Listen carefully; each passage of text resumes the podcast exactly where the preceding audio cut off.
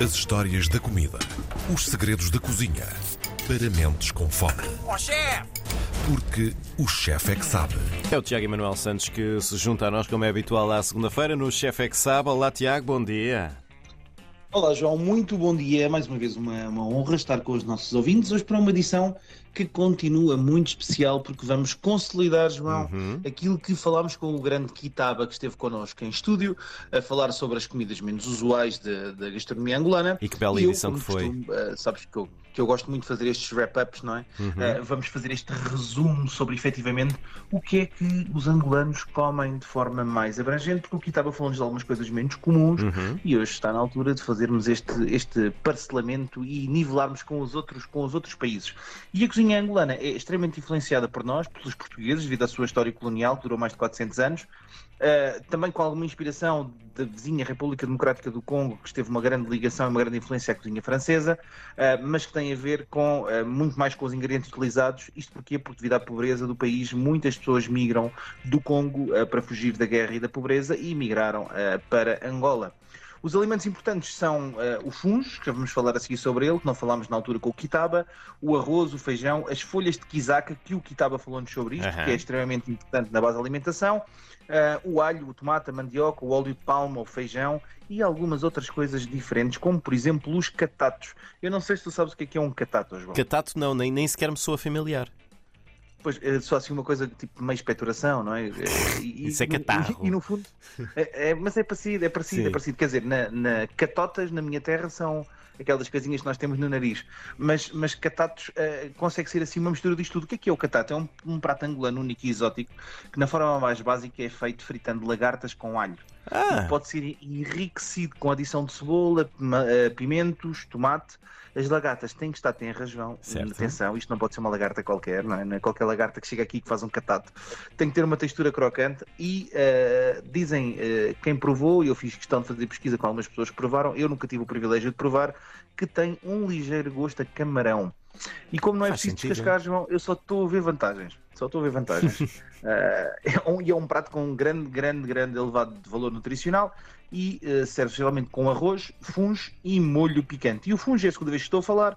A maior parte das pessoas sabe o que é que estamos, o que é que estamos a dizer, portanto é um prato relativamente comum, mas para quem não sabe o que é que é funge, vamos deixar aqui essa nota. O funge é basicamente uma preparação que se faz com milho ou farinha de mandioca, Uhum. com água a ferver e que ela é amassada e é batida como se fosse um, imagina um puré de batata, no fundo sim, sim, sim. em que estamos a bater o milho ah, com água quente até ele ficar completamente elástico, com uma textura quase de puré. Ele fica relativamente denso, ah, faz lembrar um, um pouco o nosso xirém português, não é? Ah, nessa essência, sendo que é mais, mais puré e fica extremamente cremoso e é utilizado ah, depois de arrefecer um pouquinho, que fica mais sólido, Uhum. como se fosse um pão para pegar os ingredientes e os caldos e utiliza-se para cozinhar, para, para comer quase tudo. É o acompanhamento staple ah, para a comida angolana. Eu, eu quando comia achei que Funge ficava ali um bocadinho entre o, o puré e a gelatina. Sim, eh, e, e às vezes até é um bocadinho inócuo, eh, por como o facto utiliza-se água. Uhum. Eu recomendo quem queira provar um fujo um bocadinho mais elaborado que o faça em casa e que utilize um caldo na base, que muda completamente. Às vezes até que estamos a fazer, por exemplo, uma moanda, uma moamba ou um musongué, que vou falar a seguir. Uhum. Temos um que é um, um caldo feito com peixe fresco e se usarmos o próprio caldo, que às vezes até é em excesso e sobra-nos, eh, para fazermos o fungo, eh, fica absolutamente delicioso e funciona extremamente bem. E, e muito bom para acompanhar, por exemplo, o musongué, como eu estava a dizer, que é um, que é um prato de peixe fresco. É comido principalmente de manhã, depois de uma festa ou de uma celebração, porque é ótimo para ressacas. O musongué é muito simples, corta-se os peixes. Geralmente há um peixe muito utilizado que, que aparece junto a, a Luanda, que é o cacuzo, eh, ou faz variações com o caranguejo, eh, e corta-se o peixe ou esmaga-se o caranguejo, tempera-se bastante bem e depois ferve-se. E este caldo é servido com batata doce, mandioca e com óleo de palma vermelho, que lhe dá um sabor assim meio agridoce, meio doce e salgado, que ajuda a combater o álcool cá no corpo, se tiveres ressaca. É um remédio caseiro servido pela manhã, absolutamente fantástico. Acompa- Acompanhado do fungo, fica o almoço feito, João, não falha nada. Depois temos que falar da fungua. A fungua é um dos pratos mais consumidos da zona norte de Angola e no país vizinho da República Democrática do Congo. Uhum. O que é que são fungua? São folhas que são coletadas na floresta e que são muito ricas em vitaminas. O, o Kitaba falou disto muito pela rama, uh, mas que é já encontrado em vários restaurantes e é vendido principalmente nas ruas. E uh, estas ervas são fervidas com água, sal, óleo de palma, amendoim enterrado e alguns temperos, depende depois da região.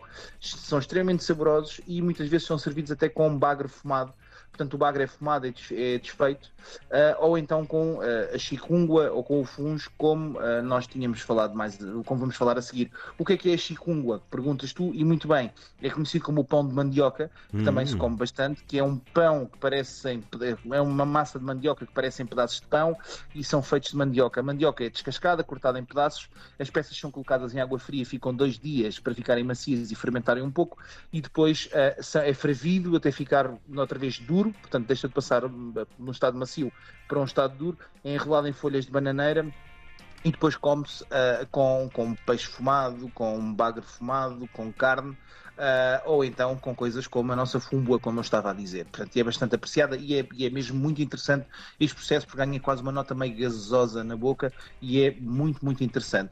Uh, não podemos deixar de falar também do, do macaiabu, que é um prato, é o nome angolano para um peixe seco e é muito consumido em Angola, mas a sua origem remonta também ao Congo. Uh, e o peixe pode ser cacuzo, pode ser bacalhau, que também é bastante, bastante apreciado, lá está por este legado português que ficou, uhum. ficou em Angola.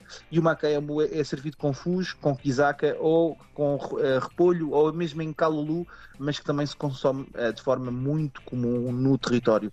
Primeiro o que fazemos é mergulhar o, mergulhar o peixe em água duas horas para remover o excesso de sal.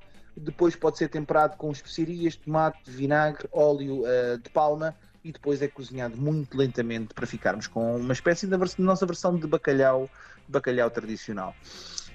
E João, como nem tudo, nem só de coisas estranhas e o chefe é que sabe, temos que falar de coisas Sim. mais comuns. Eu, como, sabes exemplo, que eu até agora não achei muito estranho, mas uh, vamos, vamos em frente. Não, mas é menos comum, sim, são coisas sim, menos ouvidas, não é? De, de, facto, menos conhecidas. E sem dúvida. Tens razão, não é estranho, mas, mas menos, menos conhecidas. Mas temos que falar também da Moamba, não é? Porque é uma coisa já bastante conhecida, uh -huh. e graças a Deus, que é fantástica. Mas que temos que, que referir, é um prato também é muito conhecido no Gabão e no Congo, uh, e existe nesses territórios, muito parecido. E a Moamba consiste, se for de frango, essencialmente, consiste em frango cortado em pedaços com uma variedade diferente de temperos uh, e de ingredientes. E o frango é cozido muito lentamente, é quase como um frango estofado, com uma pasta de quiabo, com abóbora, com óleo de dendê.